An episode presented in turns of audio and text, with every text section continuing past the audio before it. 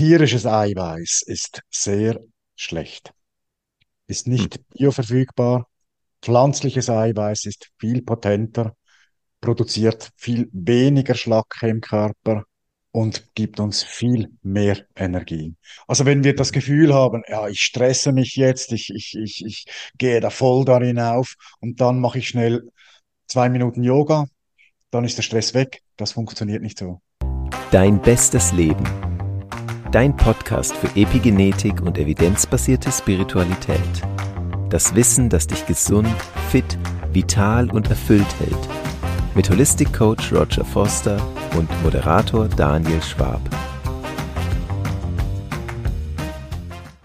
Herzlich willkommen zu einer weiteren aufschlussreichen Episode unseres YouTube-Kanals und Podcasts Dein bestes Leben mit evidenter Epigenetik zur besten Gesundheit und Selbstheilung. In dieser Episode werden wir erneut über die Welt der Epigenetik sprechen und wie du deine Selbstheilungskräfte aktivieren kannst, um bis ins hohe Alter bei bester Gesundheit ein erfülltes Leben zu führen. Darüber rede ich wieder mit Roger Forster. Schön, dass du da bist. Herzlich willkommen. Hallo Daniel, hallo an die Endgeräte. Hallo liebe Zuschauerinnen und liebe Zuschauer.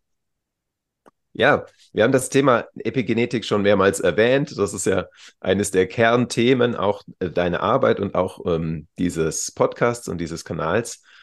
Ähm, gerne noch einmal eine Grundlage. Was ist Epigenetik für die, die jetzt heute zum ersten Mal uns zuhören? Ähm, also Epigenetik befasst sich ähm, mit unserer DNA, Sequenz und mit unseren Genen. Und ähm, Epigenetik ist so das Forschungsfeld, das ähm, herausgefunden hat, dass wir unsere Gene beeinflussen können.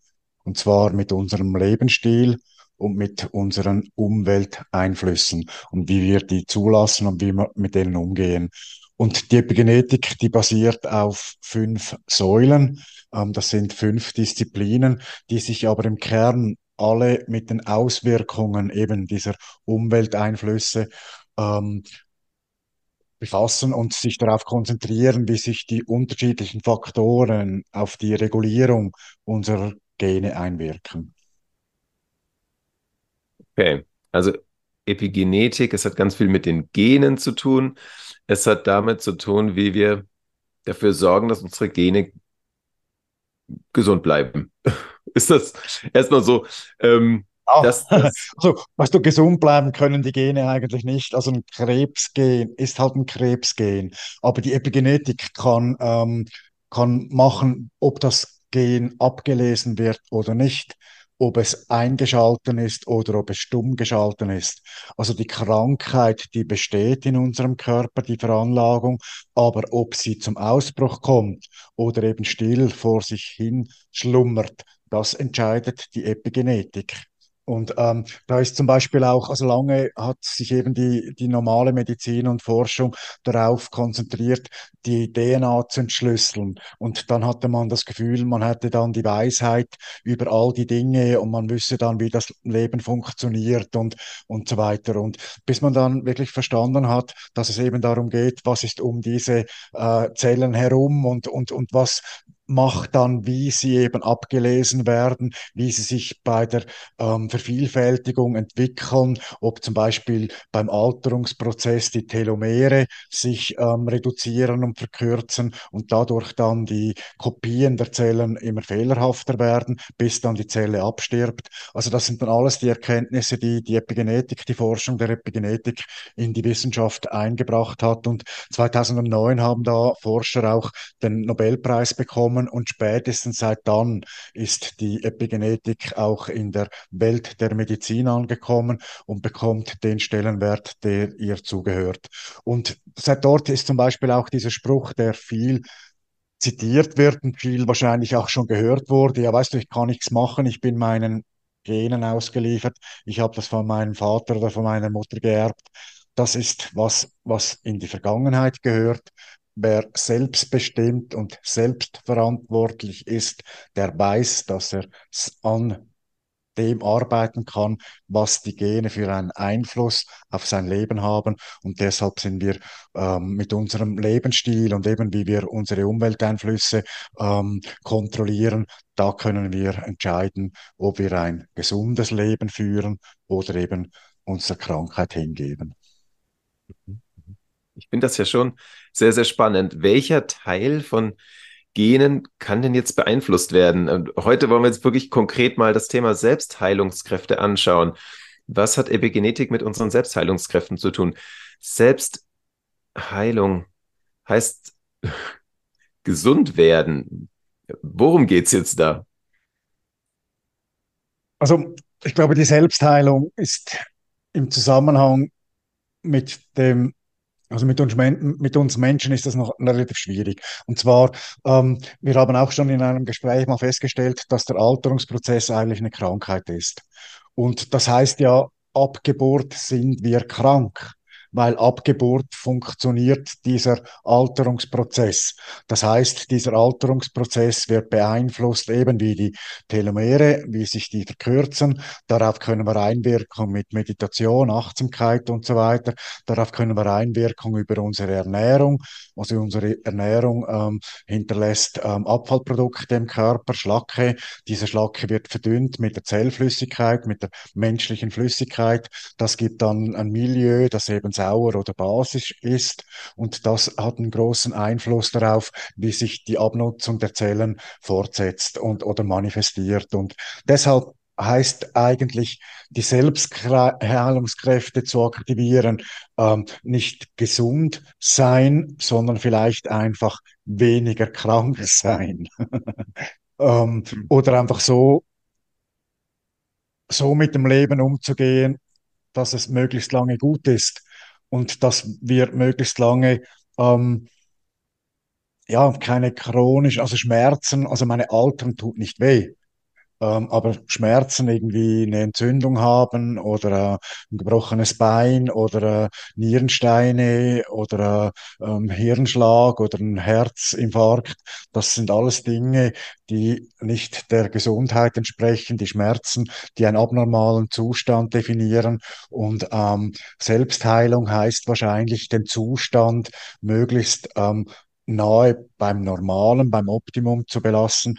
Ähm, wir haben das schon mal definiert. Die Biologie ist ganz oder kaputt, möglichst lange ganz zu bleiben. Das sind die Selbstheilungskräfte. Mhm, mhm.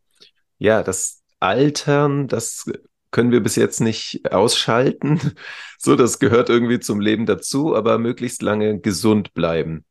Das wollen wir gerne und das können wir mit Epigenetik unterstützen. Ja, also weil wir dort einen direkten Einfluss zum Beispiel ähm, auf unsere Entzündungswerte im Körper haben, weil wir dort einen direkten Einfluss auf unser Immunsystem haben. Und unser Immunsystem ist ja auch dafür verantwortlich, wie anfällig wir auf Viren, Bakterien und andere Infektionen sind. Und ähm, also das sind die Dinge, die wir natürlich wirklich ganz klar ähm, evident bewiesen ähm, verändern und beeinflussen können. Ja. Was gibt es denn jetzt? Was hat die Epigenetik entdeckt? Wie wir das beeinflussen? Also wie aktivieren wir die Selbstheilungskräfte konkret? Wie, wie können wir diese bis ins hohe Alter aufrechterhalten? So, das orientiert sich grundsätzlich eigentlich auch so ein wenig an diesen fünf Säulen oder vielleicht sind es dann auch sechs. Ähm, das erste ist mal die Ernährung. Ähm, eine ausgewogene Ernährung ähm, hat einen entscheidenden Beitrag auf die Epigenetik des Menschen und sie kann die Gen Aktivität positiv oder eben auch negativ beeinflussen. Und ähm, da ist einfach so, wie wir auch schon detailliert mal besprochen haben, eine basische Ernährung sehr wertvoll, weil der Grundzustand im Körper möglichst basisch, basisch sein sollte. Wobei da ist auch ganz lustig eigentlich oder, oder interessant eigentlich wieder die Dualität, weil das Milieu im Magen und im Darm, das muss sauer sein. Aber ähm, mhm. die ganze Auswirkung auf den Körper sollte möglichst basisch sein. Und ähm, das können wir bei der Ernährung wirklich sehr gut steuern, weil wir ja ähm, selbst für, dafür verantwortlich sind, was auf unser Teller kommt und in unseren Mund kommt. Und da gibt die Epigenetik uns auch so viele Hilfs äh, mit. Und zwar ähm, was ein DNA-Test oder ein Mikrobiom-Test. Also wir können schauen, wie ist unsere Hardware ähm, geeignet, Nahrung zu verarbeiten. Welche Nahrung vertragen wir gut? Welche Nahrung gibt uns Kraft? Weil nur herkömmlich gesunde Nahrung ist nicht unbedingt für jeden verträglich. Also es gibt zum Beispiel Gemüse oder Frucht, äh, Zucker, also Fructose, die für verschiedene Verdauungstypen nicht ratsam ist. Und wenn man dann ähm, etwas Gesundes isst, und trotzdem fühlt man sich schlecht, dann ist man frustriert. Also das heißt, wenn ich mir über die Ernährung was Gutes tun will, schaue ich mal, was bin ich ein, für ein Typ, welche Ernährung tut mir gut und dann versuche ich dort auch nicht ein Dogma zu leben. Also ich ernähre mich weitgehend vegan. Aber wenn ich irgendwo eingeladen bin, wo es Fleisch gibt, dann esse ich auch damit. Also ich brauche dann nicht irgendwie einen extra Zug zu fahren. Ah, ich darf ja nie tierische Produkte essen. Ähm, ich glaube, dort also, meine, das ist ja auch etwas zu kurz gesagt, aber die Menge macht das Gift. Äh, ich versuche nicht oft Gift, zu essen und wenn ich Gift esse, dann kompensiere ich es dann auch mal mit dem Gegenteil und zwar nicht mit Fasten, das gefällt mir nicht, sondern ich esse dann Gemüse, ich esse dann Frucht, äh, Früchte und ähm, ja, ich ernähre mich dann halt einfach ähm, wieder gesund und also die Ernährung, Step mhm. 1, eine ganz wichtige Geschichte. Hm, eine, eine, eine Frage hätte ich jetzt doch dazu. Du hast es erwähnt mit, mit sauer und basisch. Es gibt so diese Empfehlungen, Zitronensaft oder, oder Apfelessig oder so. Das ist ja sauer. Was ist jetzt daran gut, wenn man das nimmt? Ja, weil wenn man zum Beispiel jetzt wirklich viele basische Lebensmittel isst, dann transformiert man den Darm und ähm, den Verdauungsapparat eigentlich auf basisch. Und das ist nicht gut, weil dann kann der Körper ähm, die Enzyme nicht aufspalten, kann das, äh, die Lebensmittel nicht wirklich so verwerten, wie es eigentlich sein sollte. Und deshalb macht es natürlich schon Sinn, eben auch quasi saure Lebensmittel zu konsumieren, das, aber das dann eben so zu konsumieren, ähm, dass es nicht irgendwie Fleisch ist in Mengen oder dass es irgendwie ähm, Getreide ist, was ähm, sehr sauer bildend ist, also säurebildend ist, sondern dass es dann wirklich Lebensmittel sind, die einfach ein Sau, ein Sau also sauer sind und Säureüberschuss haben und diese dann auch lokal quasi ähm, abgeben auf das Milieu, wo es quasi lagert. Also ähm, meine ähm, Zitronensaft, der ist schnell verdaut aber er beeinflusst einfach die, die, die, die Magensäfte. Und das soll auch so sein, weil die Magensäfte, die sollen nicht basisch sein, die sollen doch auch säurehaltig sein oder sauer sein, dass die Lebensmittel richtig aufgespalten werden können. Mhm. Ja, man sagt, man sagt ja, sauer macht lustig. Ist es dann eher so, Zucker und Kohlenhydrate, die sind im Körper, zersetzen sich äh, oder die, die bewirken etwas Saures im Körper. Habe ich das mal richtig verstanden? Ja, weil das sind ja auch dann die, die, die Lebensmittel, die in einer großen Menge zugeführt werden. Und dann äh, der Stoffwechselprozess produziert dann Schlacke. Und diese Schlacke, ähm, die kann nicht ausgeleitet werden aus dem Körper. Körper oder nur immer teilweise ähm, über den Urin und über den Stuhlgang ähm, oder auch über, über den Schweiß quasi, wenn wir schwitzen, dann scheiden wir auch diese Gifte aus. Und das macht dann auch eben auch einen Unterschied, ob wir ein Lebensmittel haben, das sauer ist oder ob wir Schwermetalle in, in uns drinnen haben. Und ähm, der Körper reagiert dann so, das sind ja Fremdstoffe, die dem Körper nicht gut tun. Und was macht dann der Körper damit? Er versucht das irgendwie möglichst weit weg von den Organen zu halten. Also er versucht das dann auch in der Dosis zu verdünnen und dort einzulagern, wo es nicht direkten Einwirken auf die Organe hat, also im Fettgewebe. Und das ist dann die Orangenhaut und das ist dann der Fettbauch beim Mann und so weiter. Das sind dann einfach diese Zeichen, dass dort diese schlechten Lebensmittel gelagert werden, beziehungsweise eben die Ab Abfälle gelagert werden, die nicht ausgeleitet werden können. Und dort ist wirklich so, dass die Menge das Gift macht und dass dann eben auch, ähm, ähm, ja, dass dann, dass es dann eben wirklich wertvoll ist, wenn ich säurebildende Lebensmittel reduziere oder weglasse und basische Lebensmittel erhöhe und dort mhm. mindestens eine Handvoll Früchte und zwei Handvoll ähm, Gemüse esse und dann eben auch diesen Entsäuerungsprozess oder diesen Entschlackungsprozess mal versuche ab und zu etwas zu unterstützen mit Entgiftungsmaßnahmen.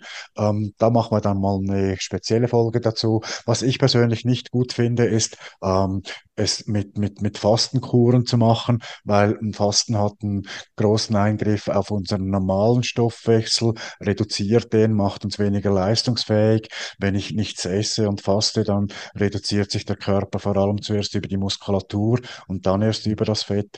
Also das hat alles ähm, viele negative Einflüsse. Es gibt Menschen, denen liegt das Fasten mehr und es gibt Menschen, für die ist das Fasten überhaupt nichts.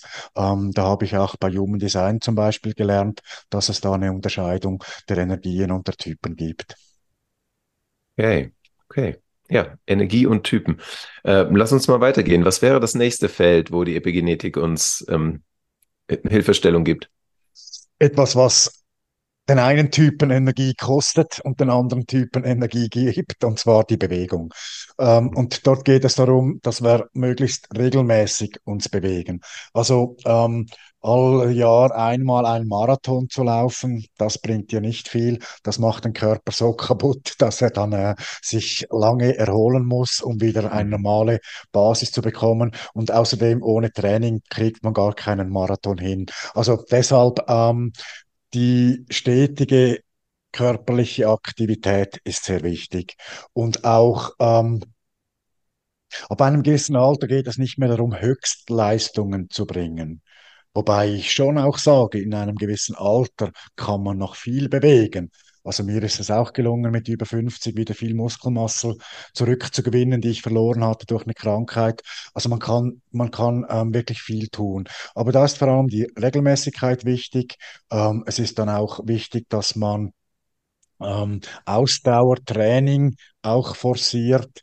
Ähm, Krafttraining, da gibt es Leute, die ähm, verteufeln das. Das finde ich nicht so, weil Krafttraining ist auch ein Cardiotraining und zwar ein Intervall-Cardiotraining. Wenn ich eine Kraftübung mache, dann bin ich im Puls eine Minute, zwei Minuten sehr hoch und dann regeneriere ich mich kurz und dann gehe ich wieder.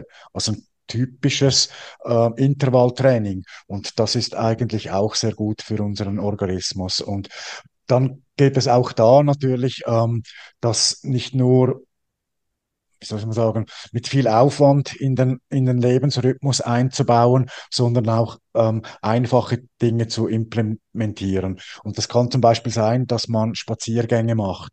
Also wieso muss hm. ich mein Brötchen, das ich über den Mittag esse, ähm, im Sitzen vor dem PC essen. Das kann ich doch auch während des Laufens in der Stadt oder am Fluss oder wo auch immer ich bin, ähm, verbinden. Und weshalb muss ich jedes Mal den Fahrstuhl nehmen, wenn ich auch zwei Stockwerke hochlaufen kann? Also, dass man einfach diese kleine Bewegungseinheiten sich immer wieder gibt. Und eben, es muss dann nicht irgendwie ein, ein Marathon sein, es kann dann wirklich auch mal der Gang zum, ähm, ja, zu, zu, zum naheliegenden kleinen Tante Emma Laden sein. Man muss nicht immer mit dem Auto in den großen Supermarkt gehen und dort die Rolltreppe nehmen und den Fahrstuhl nehmen. Ähm, körperliche Bewegen, Bewegung in den Alltag einzubinden ist sehr einfach und sehr wertvoll. Mhm. Arbeitet sicherlich zusammen, Ernährung, Bewegung. Ähm, bedingt sich ja auch ein Stück weit, oder? Als Sportler achtest du nochmal anders auf deine Nahrungsaufnahme, auf die, ähm, was, wie, wie sagen wir das? Also, ähm, welche, welche Art von Energie du deinem Körper zuführst. Ja. Und ich finde das gut, dass du das ansprichst, weil ähm, da setze ich mich jetzt auch in die Nesseln und werde viele Leute vor den Kopf stoßen. Nein, nicht so schlimm. Ähm, ich behaupte einfach, ähm, Eiweiß, wichtiger Baustein für Mann, Mensch, wie auch immer, Maschine, ähm, für Kraft und, und so weiter. Ähm, tierisches Eiweiß ist sehr schlecht, ist nicht hm. bioverfügbar. Pflanzliches Eiweiß ist viel potenter produziert viel weniger Schlacke im Körper und gibt uns viel mehr Energie. Und ja, jetzt behaupten wahrscheinlich viele Leute, ja, schau mal die Bodybuilder an, die die meisten Muskeln haben. Da frage ich mal, sind das die stärksten Menschen? Ich glaube nicht. Ähm, haben die Menschen irgendwie noch mit Hormonen rumgetrickst, dass die Muskeln so gewachsen sind. Ähm, also das ist natürlich, das hat viele Faktoren. Und dann ist es schon so, also es gibt eine breite Bewegung der veganen Bodybuilder, also auch muskelbetonte Menschen haben verstanden, dass es auch eine andere Ernährung gibt und vor allem, dass es eben auch andere Eiweiße gibt, die vom Körper viel besser verwertet werden können, bioverfügbarer sind und ähm, ja, du hast mich gefragt, ob ich da auf die Ernährung achte. Ich meine, ich habe das ja selbst erfahren. Ich habe jahrelang 300 Gramm Eiweiß gegessen, hatte das Gefühl, das muss so sein, Fleisch, Fleisch, Fleisch. Habe dann schon versucht, ähm, gesundes Fleisch zu essen, ähm, äh, Geflügel, wie, wie auch immer, weniger Schwein und so weiter. Aber meine, ich habe dann auch gemerkt, dass das eine eigentlich dasselbe ist wie das andere. Auch zum Beispiel Fisch hat man das Gefühl, es ist gesund, aber auch Fisch ist sehr säurebildend und das Eiweiß vom Fisch ähm, ist sehr belastet mit Schwermetallen. Die Fische sind ja in einem Umfeld, ähm, wo sie halt einfach nicht ähm, gesund leben in der Regel. Und deshalb ist ähm, etwas Krankes zu essen auch nicht gesund für uns. Und ähm, mhm. ähm, pflanzliche Lebensmittel, ja klar, du kannst auch verdorbene Lebensmittel essen. Das sind dann aber eben verdorbene Lebensmittel und in der Regel hat man aber die Möglichkeit, ähm, gute Lebensmittel zu konsumieren und ähm, fährt da sicher besser. Auch die, die Kohlenhydrate, also, oder die, die verarbeiteten Lebensmittel. In der heutigen Zeit muss das Essen immer schnell gehen oder für viele Menschen schnell gehen. Viele Menschen wissen nicht mal, dass die Milch nicht aus der Tetrapackung kommt, sondern aus der Kuh. Ähm, wobei ich persönlich mhm. dann auch wieder gegen die Milch bin. Ich finde, eine Milch gibt's für den Menschen, die gut ist, und das ist die Muttermilch in den ersten Monaten des Lebens. Nachher ähm, hat, hat das Menschsein nicht mit viel mit, mit Milch zu tun, die nicht mal von derselben Spezies oder von der eigenen Spezies kommt. Und ähm, Milch ist auch sehr säurebildend. Also von dem her, ähm, ja, aber da haben wir Vielleicht noch ein letz, letzter ähm, Hinweis, da haben wir eine spezielle Folge schon mal aufgenommen auf diesem Kanal. Ähm, schau mal kurz nach. Ähm, genau, lohnt sich nachzuschauen oder nachzusehen. Dort kann man auch sogar noch in der Videobeschreibung ein E-Book herunterladen, wo noch viele weitere Informationen stehen, wie man sich am besten ernährt. Okay, das ist schon mal ähm, sehr, sehr grundlegend äh, für jedes Menschenleben, ja. Ernährung, Bewegung. Geht die Epigenetik jetzt noch weiter? Was ja. brauchen wir noch, damit unsere Zellen ähm, glücklich sind und die Genexpression ähm, ja in einem, in einem guten Milieu stattfindet? Das ist ja das, was du gesagt hast. Genau. Also das sind jetzt mal zwei Einflüsse, ähm, die wir sehr stark beeinflussen können, können unsere Ernährung und unsere Bewegung. Ähm, dann richtet sich aber auch so quasi der Fokus noch auf ähm, so Umwelteinflüsse per se. Was heißt das? Ähm, zum Beispiel auf das Stressmanagement. Und da ist ja oft so in der heutigen Zeit, dass wir den Stress vielleicht schon auch selbst verursachen, aber auch stressigen ähm, Gegebenheiten ähm, ausgesetzt sind. Also Leistung, Stress, da ist halt die eigene Bewertung dafür Verantwortung, ob ich Leistung erbringen als stressig empfinde, ob ich viele Dinge gleichzeitig machen muss oder ob ich das Gefühl habe, sie einfach zu machen, weil es on vogue ist. Multitasking, das kann ja jeder. Multitasking ist sehr schlecht, ist A mal nicht leistungsfördernd und erbringend und B macht es ähm, wirklich Stress. Und ähm, dann ist es so, dass wir so quasi wie ein chronisches Stressempfinden haben. Also ich glaube, viele Menschen, wenn man sie fragt, wie fühlst du dich, sagen, ach, gestresst. Und das ist einfach ein chronisches Selbstbild und die chronische Selbstwahrnehmung. Und was können wir dagegen tun? Ähm, wir können dagegen tun, oder nee, nicht dagegen tun, sondern wir können dafür tun, dass wir versuchen, einen Ausgleich zu schaffen. Also wenn ich eine Anspannung habe, dann versuche ich doch auch die Entspannung mir zu geben. Und ähm, da gibt es dann ganz viele einfache Tools, Meditation, Yoga, Atemübungen. Und das aktiviert dann die Selbstheilungskräfte. Und das aktiviert dann auch, dass wir eben diesen chronischen Stress verarbeiten können, diese ähm, diese Entzündungen, die durch den Stress entstehen, diese Schwächung des Immunsystems, die durch den Stress entstehen, dass wir das halt immer wieder Gegensteuer da, dazu geben. Eben deshalb ist der Selbstheilungsprozess ein laufender Prozess, der immer wieder eine Anforderung wieder reguliert, eben auch reguliert, was die Gene oder wie die Gene abgelesen werden. Wenn jetzt ein Gen ähm, über den Stress eine Entzündung quasi manifestiert oder zeigt, dann kann dann eben auch die Ruhephase und die Achtsamkeit, das Verlängern der Telomere eben auch wieder eine Gegenwirkung haben oder kann dann eben auch wieder Gene aktivieren, die gesund sind und Gene, die krank sind, wieder abschalten oder die Ablesung vermindern. Und ähm, ja, also Chronischer Stress zu haben ist ein Entscheid, den man fällt, ähm, sich zu entspannen und das richtige Stressmanagement anzuwenden, ist Selbstverantwortung zu haben, nicht die Schuld im Außen zu sehen. Wenn es eine Situation gibt, die einfach wirklich stressig ist, dann bist du der einzigste Mensch, der die verändern kann, indem dass du dich da rausnimmst oder indem, dass du die Leute oder die Situation, die dich stressen permanent, versuchst zu verändern, es ansprichst, aber einfach dem Schicksal dich hinzugeben, ja, ich bin so gestresst, hilft halt nicht weiter. Mhm.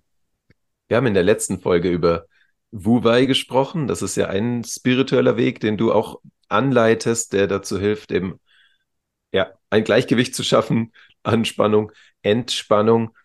Ähm, aus der Physik ist das ja auch, ähm, Stress ist, wenn ich das kurz äh, so zeigen darf, ich habe hier sogar ein Hilfsmittel, ähm, Stress ist ähm, so, ein, ein Druck, Druck erzeugt Stress. So, da, da wird, ähm, das wird irgendwie verbogen. Und Stress ist potenzielle Energie. sieht man richtig cool eigentlich. Also ich, ich, ich gebe jetzt Energie auf das Ding und wenn ich es wieder entspanne, dann dann kommt die Energie wieder zurück. So, ähm, das ist das, wie Musik funktioniert. Ne? Wenn ich eine Geigenseite äh, zupfe, dann spanne ich sie an. Wenn ich sie loslasse, dann kommt der Klang. Und das finde ich eigentlich eine sehr schöne Vorstellung für mein Leben, so als ich mir das mal sehr, sehr bewusst gemacht habe, dass genau dieser Wechsel, das ist so das, wie, wie Musik ins Leben kommt. Mhm. Ja, und ich, ich fand jetzt das vorher mit dem Flossen, Flossen glaube ich, oder Gummiflossen, fand ich sehr ja. gut. Und zwar, weil es auch etwas gezeigt hat, was ich noch sehr wichtig finde. Es hat gezeigt, du hast den Druck darauf ausgeübt. Es hat sich verformt. Und als mhm. du losgelassen hast, ist es aber nicht wieder in die ursprüngliche Form zurückgeschnellt, mhm. sondern es hat mhm, sich wieder mhm. langsam zurückgeformt. Und das ist auch das, was wir im Leben eben annehmen dürfen, sollen und können oder müssen. Also wenn wir das Gefühl haben, ja, ich stresse mich jetzt, ich, ich, ich, ich gehe da voll darin auf und dann mache ich schnell zwei Minuten Yoga, dann ist der Stress weg. Das funktioniert nicht so. Also dort heißt es dann eben Entspannung und auch das Zurückbilden des Stress. Das geht dann ähm, schon von alleine, wenn ich es zulasse. Aber es geht einfach ähm, in, in dem Rhythmus, in dem das sich dieses Gummi oder Plastik wieder zurückformen konnte. Also um das Adrenalin, alle diese chemischen Prozesse im Körper, die müssen sich ja dann wieder regulieren.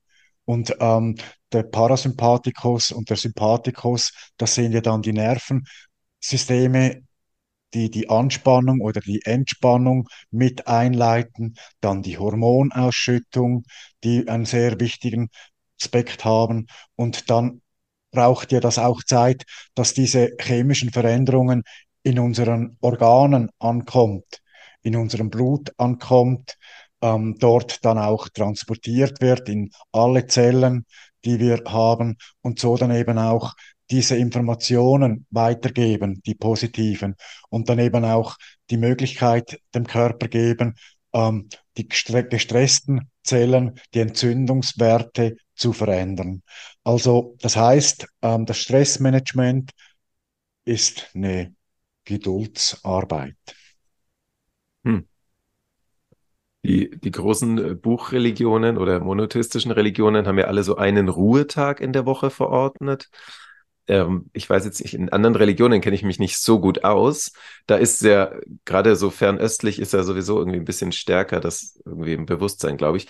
Ähm, und Epigenetik bestärkt das jetzt wieder. So einen Ruhetag in der Woche ist vielleicht eine ganz gute Idee. Wie, wie hältst du das für dich? Wie handhabst du das? Also, ähm, ich habe vor kurzem das System kennengelernt von, von der ein, ein Tage Arbeitswoche. Also dort wurde, umgedreht. dort wurde es andersherum gemacht. Also dort gibt es einen Tag Stress und sechs Tage Ruhe. Ähm, kann sich nicht jeder leisten wahrscheinlich. Ähm, ja, nicht nur wahrscheinlich, sondern ganz sicher. Nein, ich, ich finde eben, also ich finde, es kann nur anders funktionieren.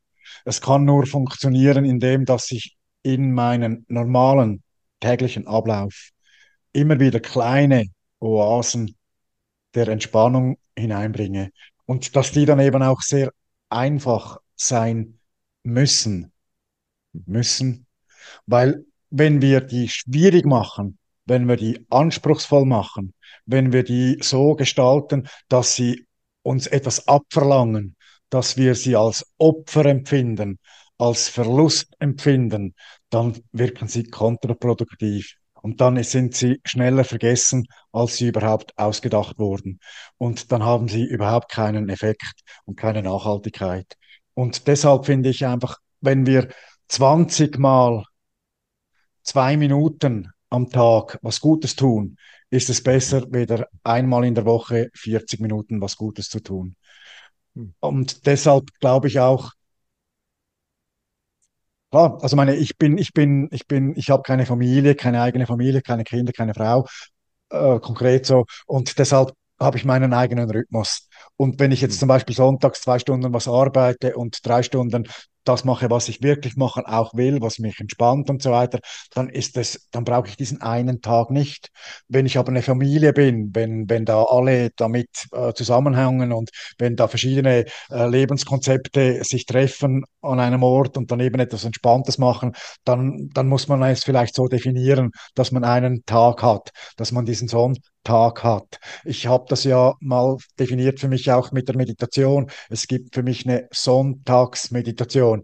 Die kann aber an jedem Werktag sein. Es ist einfach ein größeres Zeitfenster und es ist eine bewusste Handlung. Ich gehe dann bewusst an den See, setze mich bewusst an das Ufer, setze mich bewusst unter einem Baum und mache eine bewusst lange Meditation.